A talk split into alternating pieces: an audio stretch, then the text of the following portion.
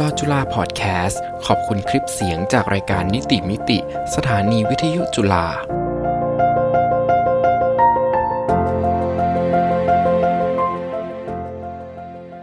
สวัสดีค่ะ ต้อนรับคุณผู้ฟังเข้าสู่รายการนิติมิติ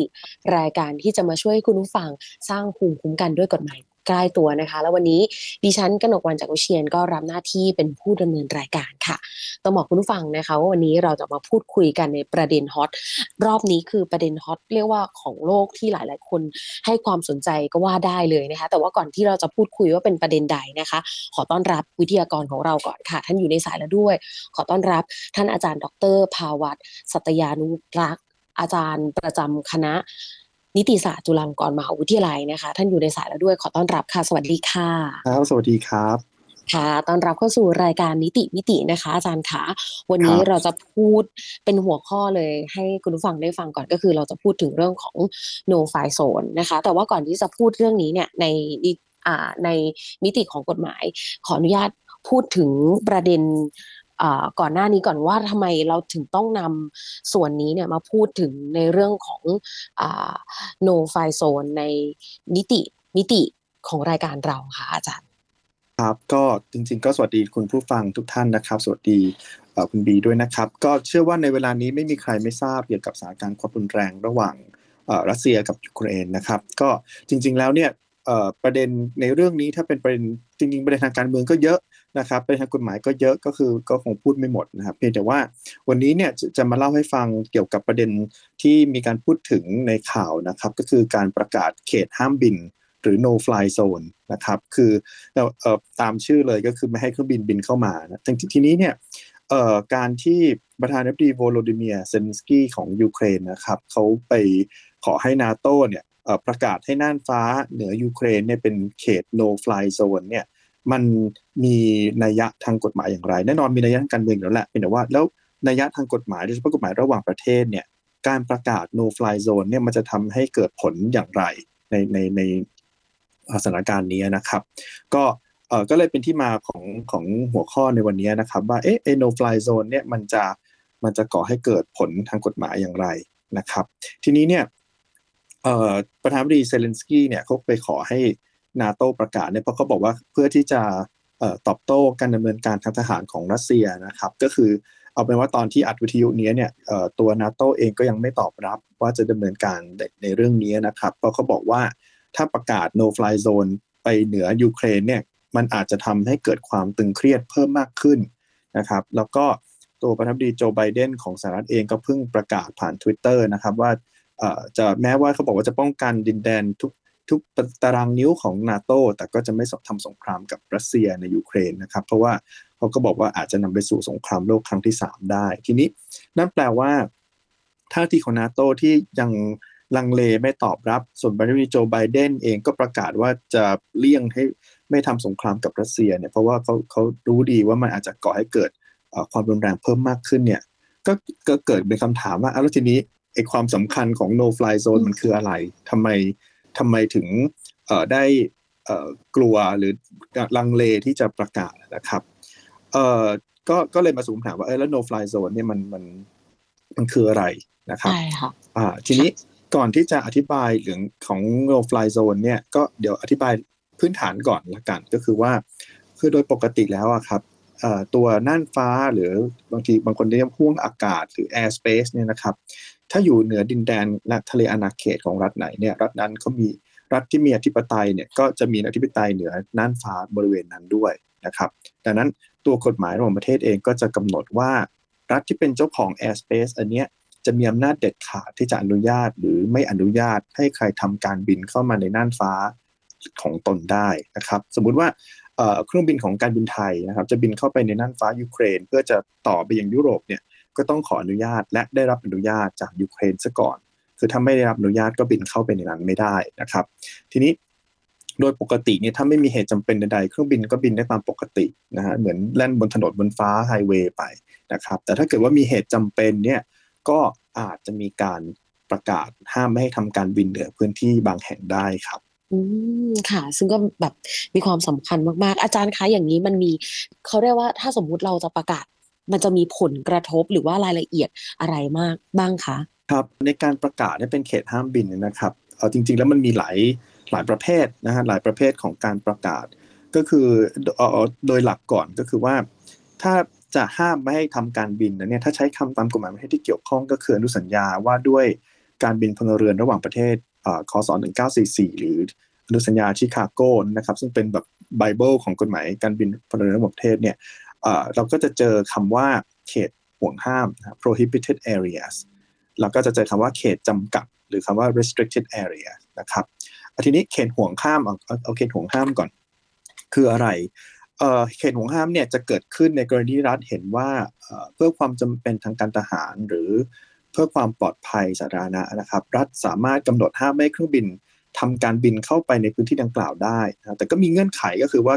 การจะกำหนดเนี่ยต้องสมเหตุสมผลนะไม่ใช่จะกำหนดทั้งประเทศแล้วจะบินกันยังไงนะครับคือก็ต้องกำหนดได้แต่ว่าต้องไม่กระทบต่อการเดินอากาศเอ่อตัวอย่างที่เห็นในชัดก็คือการประกาศการที่รัฐนั้นเนี่ยประกาศเขตห่วงห้ามเหนืออ่าเอ่อ airspace เหนือฐานทัพนะหรือ ที่อยู่ของประมุขของประเทศ เช่นอย่างในวอชิงตันดีซีของสหรัฐอเมริกาเนี่ย airspace เหนือ White House หรือ US Capitol นี่ห้ามบินเลยนะครับดังนั้นเครื่องบินที่จะมาลงจอดสนามบินในในวอชิงตันดีซีเนี่ยต้องต้องต้องบินมาจากทางอื่นนะถึงเวลาก็หักเลี้ยวลงนะจะบินข้าม White House ไม่ได้ เพราะตรงนั้นเป็นเขตห่วงห้ามนะถ้าเป็นตัวอย่างอื่นก็เช่น สมมุติว่ามี พิธีเปิดโอลิมปิกสมมุตินะครับมีพิธีเปิดดังนั้น ตรงนั้นเนี่ยมีคนรวมตัวกันอยู่เยอะเขาก็ประกาศว่าอะเป็นเขตห้าห่วงห้ามไปก่อนนะครับ ห้ามบินเพราะว่าอันนี้ก็มีทั้งห่วงห้ามถาวรห่วงห้ามชั่วคราวอะไรแล้วแต่นะครับ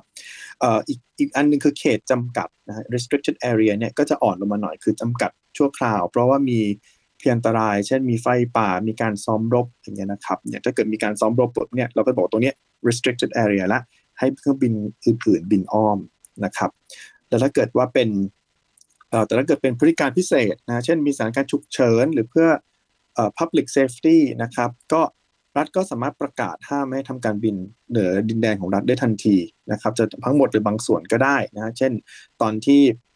ปากีสถานประกาศปิดน่านฟ้าเพราะมีความขัดแย้งกับอินเดียเนี่ยก็ปิดหมดเลยนะครับ ทั้งของปากีสถาน airline ทั้งของต่างชาติเข้าออกไม่ได้เลยนะครับ อันนี้เป็นกรณีปกตินะครับ ก็เป็นกรณีที่รัฐเจ้าของพื้นที่เนี่ยเป็นคนประกาศปิดเลย ดังนั้นเราก็จะเจอคำว่า prohibited area restricted area หรือว่าเอ่อ closing airspace อะไรก็ว่าไปปิดน่านฟ้านะครับ แต่ทีนี้ไอ้คำว่า no fly zone เนี่ยในกรณีของที่ที่ที่จะมาเล่าเรื่องรัสเซียยูเครนเนี่ยนะครับ มันค่ะคือแม้ผลในทางความเป็นจริงจะดูไม่ต่างกัน ก็คือว่ามีมีการแบบปิดน่านฟ้าไม่ให้มีการทำคันบินนะฮะแต่ว่า ตัว no fly zone เนี่ยมันจะต่างออกไป 2 ประการนะครับพอจะถ้าพอสรุปได้ก็คืออันดับแรกเนี่ยเออมักเป็นการสั่งห้ามบินโดยฝ่ายทหารนะครับเพื่อห้ามอากาศยานบางประเภท ก็ยกตัวอย่างก็เช่นเครื่องบินรบเครื่องบินทหารเนี่ยไม่ให้ทำการบินเข้ามาในบริเวณที่ห้ามนะฮะก็คือสั่งห้ามโดยฝ่ายทหาร เพื่อไม่ให้เครื่องบินรบของศัตรูเนี่ยเข้ามานะครับ ทีนี้อีกอันหนึงก็อีกประการที่สองก็คือว่า คนที่ประกาศเนี่ยไม่จำเป็นต้องเป็นไม่จำเป็นต้องเป็นรัฐเจ้าของดินแดนที่สั่งห้าม นะฮะหลายกรณีที่เกิดขึ้นเนี่ยกลายเป็นการสั่งห้ามโดยผู้อื่นนะครับ เช่น สั่งห้ามโดย UN หรือสั่งห้ามโดยชาติศัตรูเองเพื่อไม่ให้รัฐเจ้าของดินแดนนำเครื่องบินบิน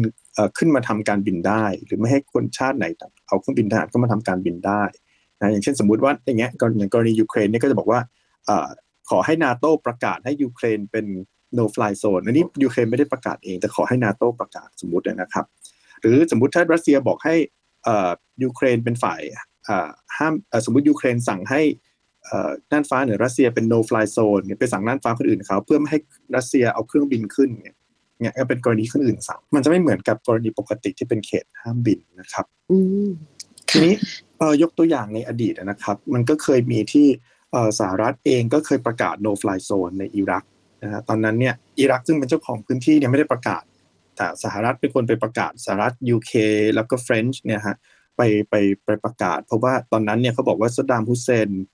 รัฐบาลเนี่ยเขา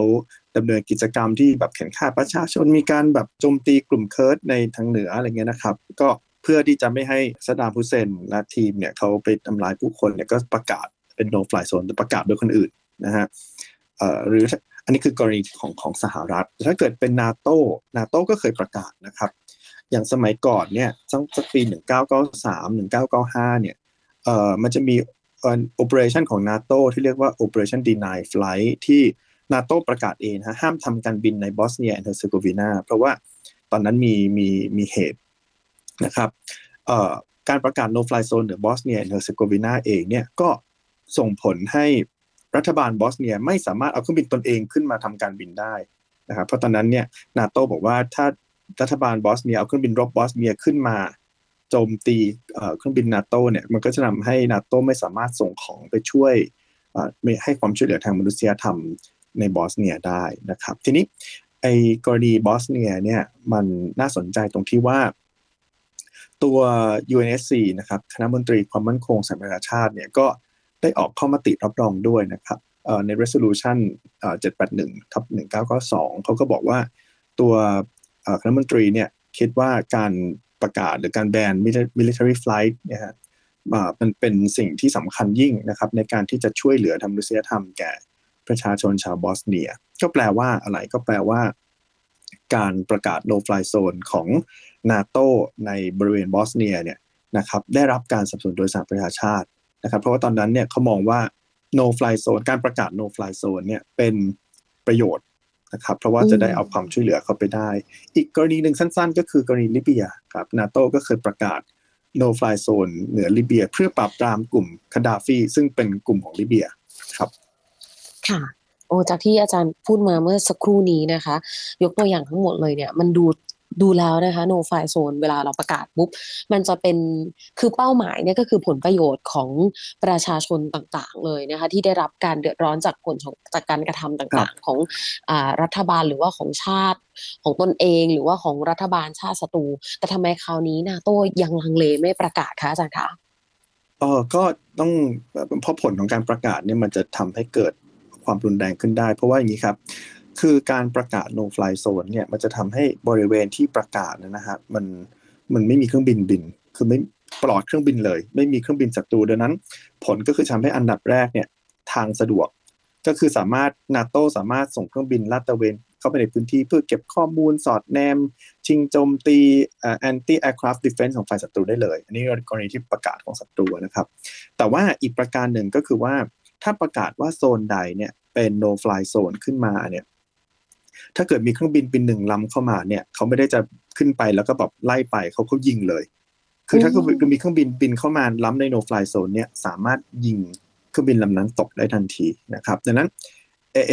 เอจุดนี้แหละครับขีดเส้นใต้ก็คือว่าไอการที่สามารถยิงเครื่องบินที่ล้ำเข้ามาตกได้ทันทีเนี่ย มันเป็นเรื่องใหญ่เลยนะครับ เพราะว่ามันก็คือการใช้กำลังนะประธานาธิบดีปูตินพูดชัดเจนเลยนะว่า ชาติใดก็ตามหรือใครก็ตามที่จะประกาศ no fly zone หรือน่านฟ้ายูเครนเนี่ยก็เท่ากับว่าเข้ามามีเข้ามาร่วมในในความขัดแย้งครั้งนี้ด้วย และรัสเซียก็อาจจะตอบโต้ได้ในอนาคต เพราะว่าถ้าประกาศแล้วเนี่ยผลก็คือว่าถ้าเครื่องบินรัสเซียบินเข้าไปก็อาจถูกยิงตก ซึ่งก็เหมือนก็ไม่ดีแน่นะครับแต่นี้เลขาธิการนาโตเองก็ก็อย่างที่เรียนไปครับก็บอกชัดเจนว่ามันมันจะ lead to full fledged war in Europe ก็คือ เพราะมันเหมือนกับว่า ชาตินาโตเข้าไปมีส่วนร่วมในความขัดแย้งในไกลๆแล้วนะครับ ทีนี้เอ่อที่เอ่อที่เล่าไปว่าการประกาศโนฟลายโซน ประกาศปุ๊บถ้ามีเครื่องบินบินล้ำเข้ามาถูกยิงตกเนี่ยเอ่อไอการยิงเครื่องบินตกเนี่ยมันก็คือการใช้กำลังนะถ้ายิงเลยเนี่ยมันใช้กำลังคือ use ภาษาอังกฤษคือ use of force แต่ถ้าเกิดขู่ว่าจะยิงตกอย่าแบบประเภทว่าอย่าเข้ามานะ ถ้าเข้ามาในนี้ขู่ว่าจะยิงตกนะ อันนี้ก็คือการขู่ว่าจะใช้กำลังก็คือ threat of force นะครับ ดังนั้นไอ้ตรงนี้แหละที่เป็นที่เป็นทำให้มีนัยยะทางกฎหมายระหว่างประเทศนะครับ เพราะว่ากฎหมายประเทศวางหลักเลยนะครับ หรือ by default เลยว่า โดยหลักเนี่ยห้ามใช้กำลังหลักก็คือ non use of force คือห้ามใช้กำลัง เพราะว่าอะไรครับ เพราะว่าในอดีตเนี่ยตอนสมัยก่อนสงครามสมัยสงครามโลกครั้งที่หนึ่งครั้งที่สองหรือก่อนหน้านั้นอีกนะมีการใช้กำลังเยอะ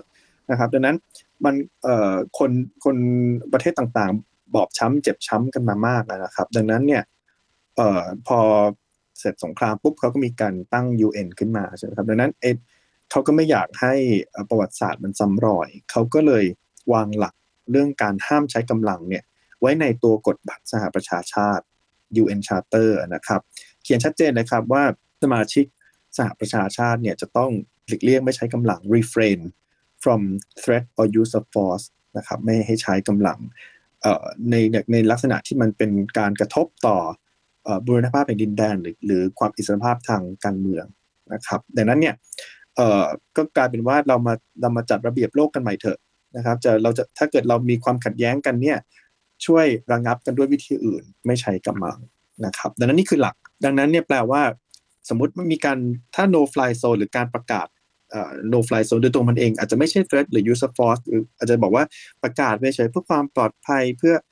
ส่งความช่วยเหลืออะไรเงี้ย แต่ถ้าเกิดในความเป็นจริงแล้ว ผลของการประกาศคือการเคลียร์น่านฟ้า แล้วถ้าเกิดไข่ล่วงล้ำเข้ามามันจะขู่ว่าจะเครื่องจริงเครื่องบินตกเนี่ยมันก็จะกลายเป็น threat หรือ use of force นะท่านนั่นเองครับอืมแล้วอย่างนี้จะมีข้อยกเว้นในเรื่องของหลักการห้ามใช้กำลังหรือเปล่าคะเอ่อตัวก็ก็พอก็มีนะครับ คือคือแน่นอนแหละว่าการระงับข้อพิพาทเลยนะความขัดแย้งเนี่ยมันมีหลายวิธีนะผู้คนผู้ฟังอาจจะเคย ได้ยินแล้วว่าแบบอะไรนะ ประกาศคว่ำบาตรแซงชั่นอะไรอย่างนี้ใช่ไหมครับประกาศแบนทางเศรษฐกิจอะไรอย่างเงี้ยนะครับ แต่ทีนี้เนี่ยมันก็จะมีบางกรณีที่ว่าแบบเอ้ยมันใช้วิธีอื่นไม่ได้ มันก็ต้องใช้กำลัง เพื่อที่จะแต่การใช้กำลังเนี่ยก็ไม่ได้แปลว่าให้ใช้ได้โดยไม่มีขอบเขต มันก็ต้องมีเงื่อนไขนะครับ ก็พอจะแบ่งสั้นๆได้ได้ได้สามแบบด้วยกันนะฮะก็คืออันดับแรกเนี่ย ก็จะเป็นกรณีที่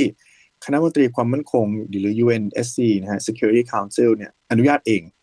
นะครับ อันนี้จะเป็นข้อยกเว้นที่อยู่ใน Chapter 7 บทที่ 7 ของ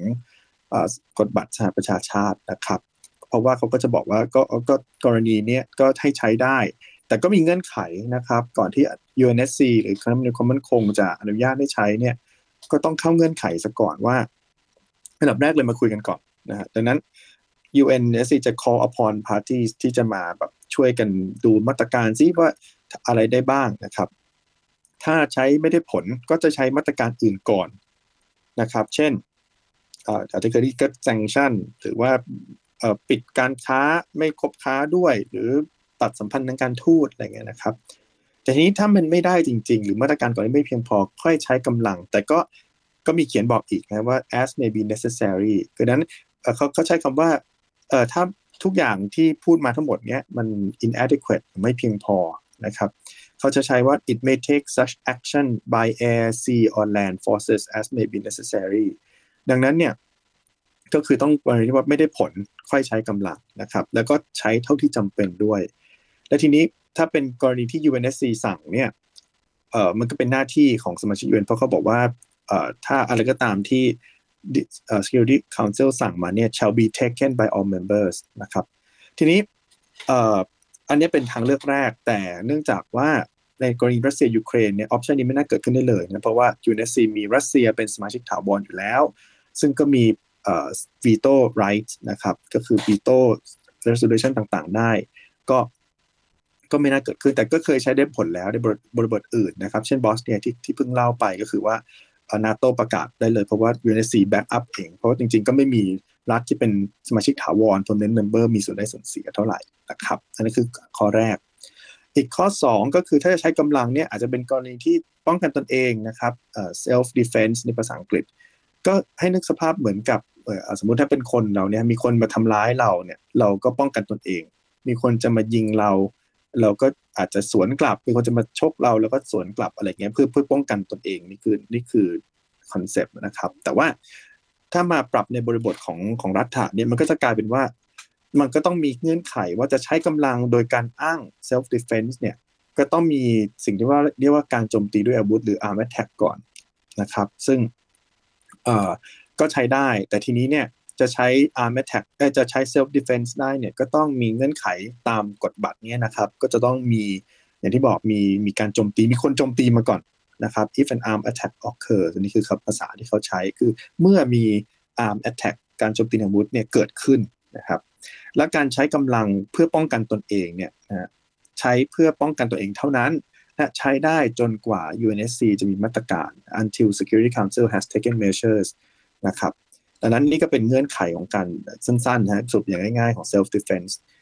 ดังนั้นในกรณีรัสเซียยูเครนเนี่ยมันก็แน่นอนว่ามีมีการเมื่อมีการโจมตีด้วยอาวุธด้วยรัสเซีย และยูเครนก็สามารถใช้กำลังป้องกันตนเองได้นะครับ ถ้าถ้ามีก็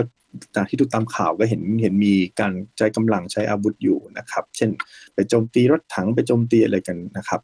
แต่ถ้าพูดในบริบทนาโต้นะว่านาโต้จะมาประกาศ no fly zone หรือนั่นปลายูเครนคำถามคือว่า อันดับแรกเลยยูเครนยังไม่ใช่ประเทศนาโตประเทศนาโตเองก็ยังไม่ได้รับผลกระทบโดยตรง ก็ยังก็ยังน่าคิดว่าจะเอาฐานอะไรไปประกาศ เพราะยังไม่มีการ arm attack ต่อนาโตนะครับ ซึ่งเป็นเงื่อนไขหลัก ทีนี้ถ้าเกิดสมมติยังไม่อ้าง arm attack แต่ว่าก็มีความพยายามจะตีความว่าเดี๋ยวการจะป้องกันตนเองเนี่ยทำล่วงหน้าทำกันไว้ก่อนได้ เราเราไม่ควรจะโดน attack ก่อนที่เขาจะมาตีเราเนี่ยหรือหรือที่เรียกว่า preemptive self defense เนี่ยก็ หลักนี้ก็ยังถกเถียงกันอยู่นะครับว่าจะทำได้หรือเปล่าอีกประการคือว่าถ้านาโตประกาศ no fly zone จริงๆเนี่ยนะครับก็ได้แค่ชั่วคราวจนกว่า UNSC จะ take measures แล้วพอพูดถึง UNSC ปุ๊บก็จะเราก็จะเจอปัญหาเออเราก็จะเจอ fact ความจริงที่ว่ารัสเซียเป็นสมาชิกถาวรก็แน่นอนก็วีโต้ได้นะครับ อีกประการหนึ่งสั้นๆนะครับก็จะเป็น concept เรียกว่า responsibility to protect นะครับหรือ R2P เนี่ยสั้นๆเลยก็คือว่า concept มันคืออยู่ที่ว่า รัฐทุกรัฐเนี่ยมีความรับผิดชอบในการปกป้องประชากรตนเองจาก atrocity หรือความรุนแรงนะครับถ้าเกิดรัฐนั้นเนี่ยจงใจล้มเหลว ที่จะคุ้มครองเนี่ยรัฐอื่น สามารถดำเนินการร่วมกันเป็น collective action ได้นะครับแต่ว่าข้อควรพิจารณาคือว่าก็ต้องดำเนินการผ่านเรื่องอื่น แต่ถ้าเกิดจะใช้กำลังก็ต้องเป็นมาตรการสุดท้าย ซึ่งต้องได้รับอนุญาตจาก UNSC อยู่ดีซึ่งก็วนกลับไปเรื่องเดิมครับ ก็คือประเด็นที่รัสเซียมี veto power นั่นค่ะ ก็คือได้ได้เรียกว่า มันเป็นช่วงของการชั่งใจแล้วก็เกิดผลกระทบกับหลายประเทศ อย่างถ้าสมมุติเราอย่างที่เราฟังกันอยู่ณตอนนี้เนี่ยในหนึ่งในประชาชนของโลกด้วยนะคะะสิ่งที่เราจะได้ผลกระทบหรือว่าสิ่งที่เราจะได้แง่คิด หรือว่าการระมัดระวังตัวณตอนนี้เนี่ยคืออะไรคะครับก็จริง ๆ แล้วสั้น ๆ เลยคือว่า